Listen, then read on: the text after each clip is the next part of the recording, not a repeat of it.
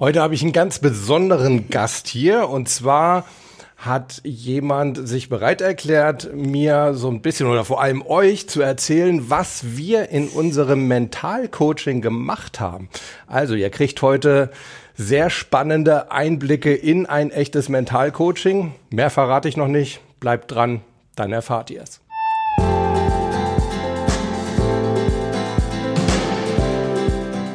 Willkommen bei Performance gewinnt. Wir reden darüber, wie du deine optimale Leistung aufbaust und wie du sie vor allem genau dann, wenn es wirklich drauf ankommt, auch abrufen kannst. Ich bin Harald Dobmeier und ich freue mich riesig, dass du heute wieder mit an Bord bist.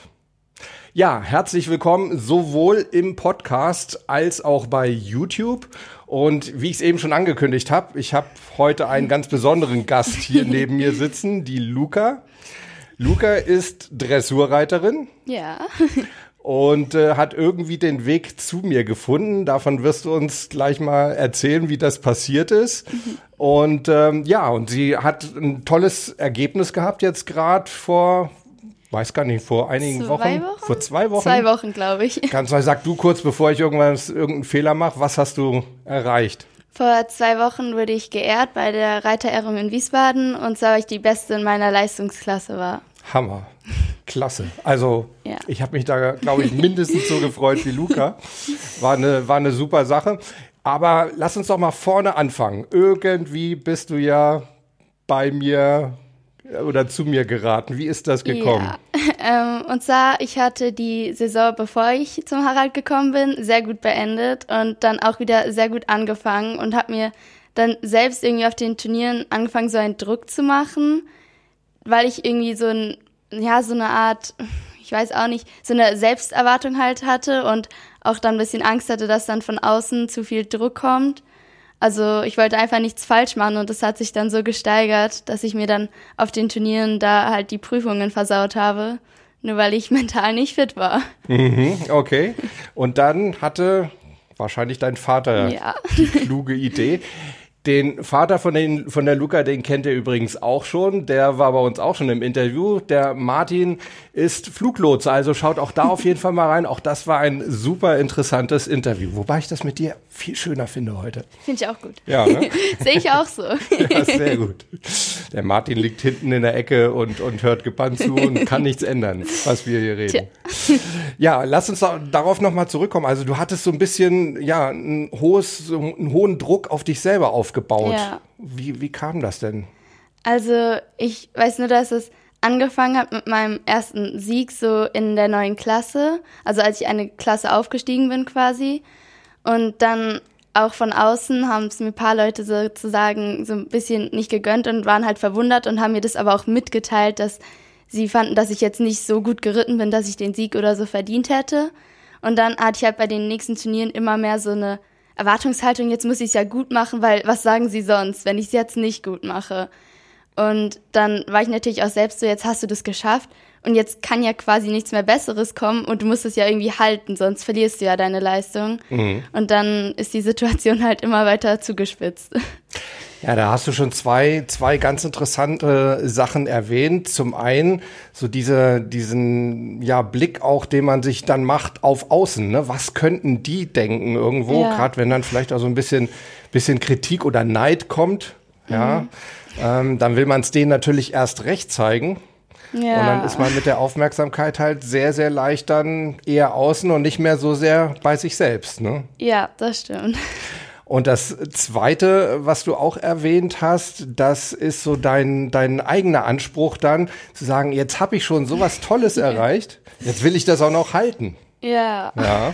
Also das ist ungefähr so, wie wenn eine Fußballmannschaft irgendwie 1-0 führt und dann unbedingt das Ergebnis ins Ziel bringen will. Ja. Na, das ist dann so ein bisschen so eine, so eine Weg von Strategie, ne? Also bloß nicht schlechter werden. Ja, und dann hat man irgendwie, baut man sich diesen, diesen irren Druck auf, statt zu sagen, ja, was, was will ich, wo will ich hin? Was will ich Positives erreichen? Ja.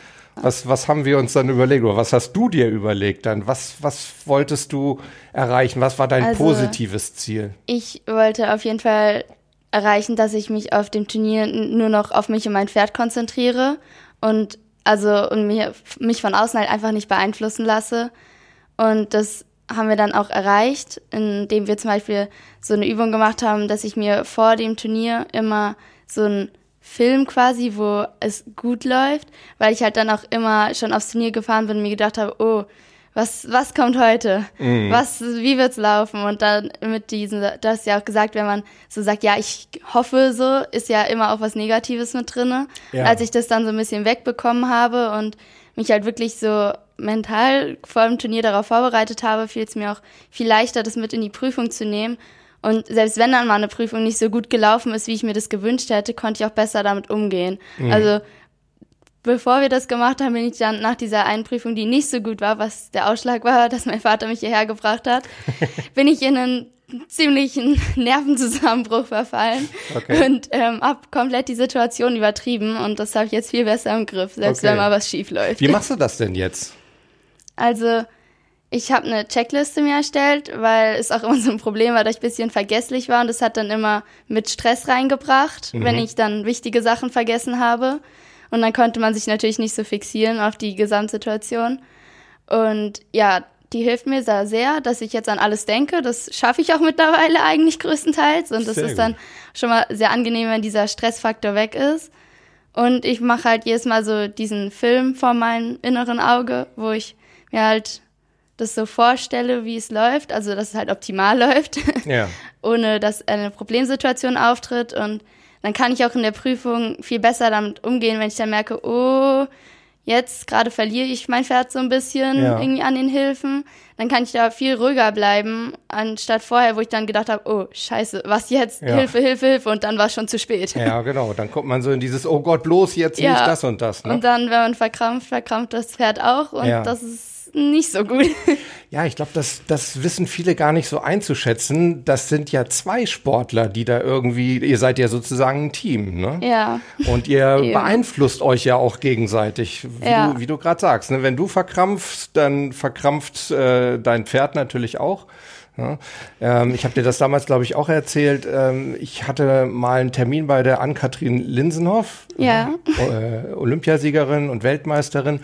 Und die, sie kam dann so, ein, weiß ich nicht, eine, eine Viertelstunde oder 20 Minuten, weiß ich nicht mehr, zu spät und entschuldigte sich dann und meinte, ja, also irgendwie war mein, mein Pferd heute unruhig und ich muss es jetzt erstmal wieder beruhigen, ähm, damit wir da in Zukunft dann wieder gut weiterarbeiten ja. können. Also ihr seid da so ein richtiges Team und ihr müsst mhm. beide toll performen. Ja. Ne? Ich merke das dann aber auch, wenn ich auch zu Hause reite und irgendwie Zeitstress habe, weil ich noch was für die Schule erledigen muss oder weil ich noch ein anderes Pferd reiten muss, dann bringt es auch meistens nicht, weil man im Kopf nur so dabei ist, ich muss jetzt das schnell, ich muss auf die Uhr gucken.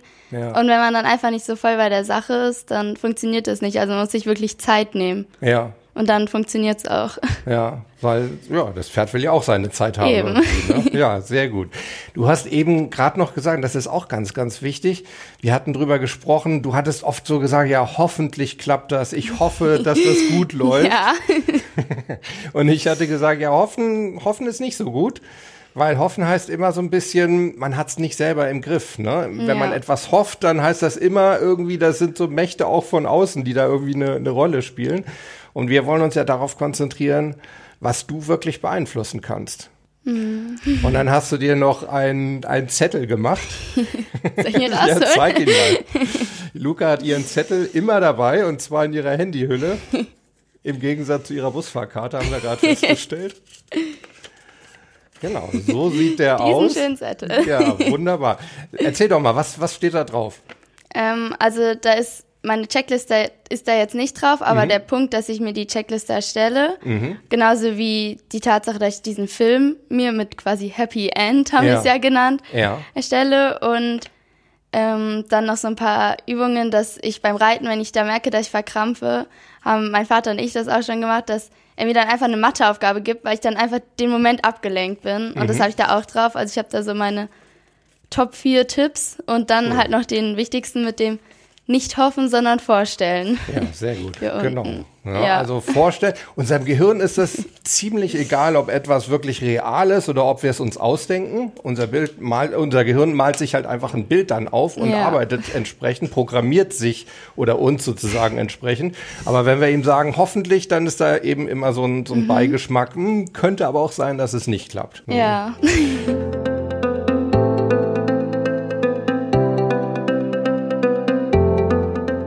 Mich interessiert dein Film noch so ein bisschen. Genau, wir hatten gesagt, so ein, so ein Erfolgsfilm sollst mhm. du dir machen. Ist das immer der gleiche oder ähm, änderst du den vor jedem Turnier ab? Wie machst du das? Also ich mache das eigentlich mittlerweile auch vor dem Training, also nicht mehr nur vor dem Turnier. Oh, klasse. Ähm, und der ist dann jedes Mal anders. Also jetzt, wenn ich vom Training weiß ich meistens, in welche der Hallen ich gehe und dann spielt das sich schon mal in der Halle ab. Und ich habe halt immer eigentlich schon vor meinem Training mir so überlegt, woran ich heute arbeiten möchte. Und das kommt dann quasi drinne vor, also was so meine Ziele für das heutige Training sind. Mhm. und die kommen dann so drin vor. Und ähm, bei dem Film fürs Turnier weiß ich ja schon vorher, welche Aufgabe ich da reite und dann spielt sich die quasi ab. Ja, das ist super. Also zum einen ist natürlich so ein Film, den kann man immer benutzen. Ja. Also finde ich super, dass du das jetzt auch schon fürs Training machst. Und zum anderen ist es natürlich ein gutes Training. Ne? ja, auf jeden Fall. Ne, weil, weil je häufiger man das macht und eben auch vorher dran denken muss, denk an deinen Film, desto besser baut man dann eben die Routine auf und vergisst das dann nicht irgendwie im, im Stress ja. vor der Prüfung dann irgendwie. Eben, ja. genau. Ja, mittlerweile habe ich das auch schon so verbunden, dass ich den Film auch so mit dem, ich weiß ja, was ich fühle in diesem Moment, also ja. auf dem Pferd, wie die Verbindung zum Beispiel von Hand und Zügel sein muss und generell, wie das Pferd halt läuft, fühle ich ja. Und ja. mittlerweile habe ich das so, dass dieser Film quasi so vor meinem Auge abläuft und ich auch gleichzeitig fühle, was so in dem Moment passiert. Und das war auch nochmal ziemlich hilfreich, dass ich das so verbinden konnte miteinander. Wow, ja, super. Also das, das ist auch eine ganz, ganz wichtige Sache, kann ich euch auch empfehlen. Wenn ihr euch irgendwie einen Film macht, also wenn ihr visualisiert, dieses Visualisieren ist eigentlich ein Begriff, der so ein bisschen irreführend ist, weil visuell heißt ja immer eigentlich nur sehen. Ja. Und wie die Luca gerade sagt, das könnt ihr aber auf allen Wahrnehmungsebenen machen. Und das Fühlen, das ist eben auch was extrem Wichtiges. Ja. ja? Also auch die, die Bewegung fühlen oder wie du die Zügel mhm. in der Hand ja. hast. Ich sag das jetzt so ganz klein. ja, alles ich, gut. Also, ich glaub, ich, war ich schon mal irgendwann auf dem, auf dem Pferderücken? Ich, ich, ich glaube nicht. Kannst ja mal mitkommen. Ja, ich glaube. Lass dich mal draufsetzen. Genau, dann kannst du mir mal was beibringen. Das wäre genau, eine gute machen Idee. Wir. Das ist, ist abgemacht. Das machen wir. ja, sehr schön. Luca, erzähl noch mal so eine Sache, weil viele Leute sagen immer, ja, mentales Training. Ich glaube ja schon, dass das was bringt. Spätestens jetzt, mhm. glaube ich, sind sie überzeugt, wenn du das so toll erzählst. Aber viele sagen immer, ja, das ist ja noch mal Arbeit, da muss ich ja noch mal trainieren. Wie ist das? Wie viel Zeit kostet dich jetzt das mentale Training? Ähm, also zuerst mal, ich würde jetzt schon sagen, natürlich ist es Arbeit und Training, aber es kommt halt darauf an, wie wichtig es einem ist. Also für mich mit meinem Ehrgeiz war das wichtig, dass ich da was verändere und dann hat die Zeit auch keine Rolle mehr gespielt. Und also wir hatten natürlich diese eine Sitzung und generell die Sitzungen und ja, klar ist es was anderes, wenn ich mir vorm Training nochmal fünf Minuten Zeit nehme und das durchgehe oder vor der Prüfung. Aber mir ist es die Zeit halt einfach wert. Und ich finde, es ist jetzt auch nicht übertrieben viel Zeit. Und natürlich ist es ja auch, man kann ja nicht so einen Film abspielen, wenn man kein Turnier hat, weil man hat dann einfach nicht so diese Situation. Also ist jetzt nicht so, als würde ich das dann so stetig üben, so jeden Tag dreimal, weil ja. ich habe ja nicht diese Situation. Und solange ich nicht in dieser Situation bin, kann ich es ja auch nicht wirklich so fühlen und überprüfe mich ja da auch nicht, weil es ja immer was anderes ist in ja. so einer Situation. Ja. Und Leute, das ist genau das, was ich auch neulich in der, in der Folge über die Champions gesagt habe. Ne? Also echte Champions, die zeichnen sich eben für mich dadurch aus. Luca hat eben gerade gesagt, sie wollte was verändern und zwar echt was verändern. Und dann ist es einem das eben auch wert, dass man dann sagt, ja, ja okay, von nichts kommt nichts. Und da muss man halt auch mal ein bisschen, bisschen Zeit investieren. Ja. ja. Und ihr seht also Champions, das sind nicht unbedingt immer die, die oben in der, in der Weltrangliste stehen. Ja, gerne auch die. Aber ich arbeite unglaublich gern eben auch mit so Nachwuchstalenten wie dir zum Beispiel. Vor allem, wenn ich halt wirklich sehe, da ist jemand, ähm, der will wirklich was ändern. Ja, das finde ich, also finde ich sehr, sehr toll. Ja.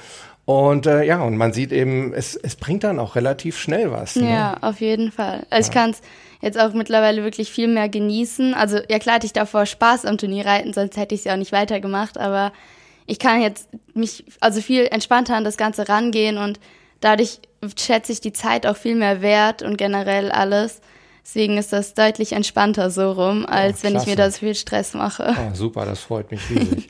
Merkst du denn irgendwie auch äh, Auswirkungen vom, von deinem mentalen Training jetzt in anderen Lebensbereichen außerhalb deines Sports? Also ich habe gestern eine Mathearbeit geschrieben und Aha. ich dachte mir dann, okay, wenn das beim Reiten so gut funktioniert, warum probiere ich nicht einfach mal diesen Film von meiner Mathearbeit aus?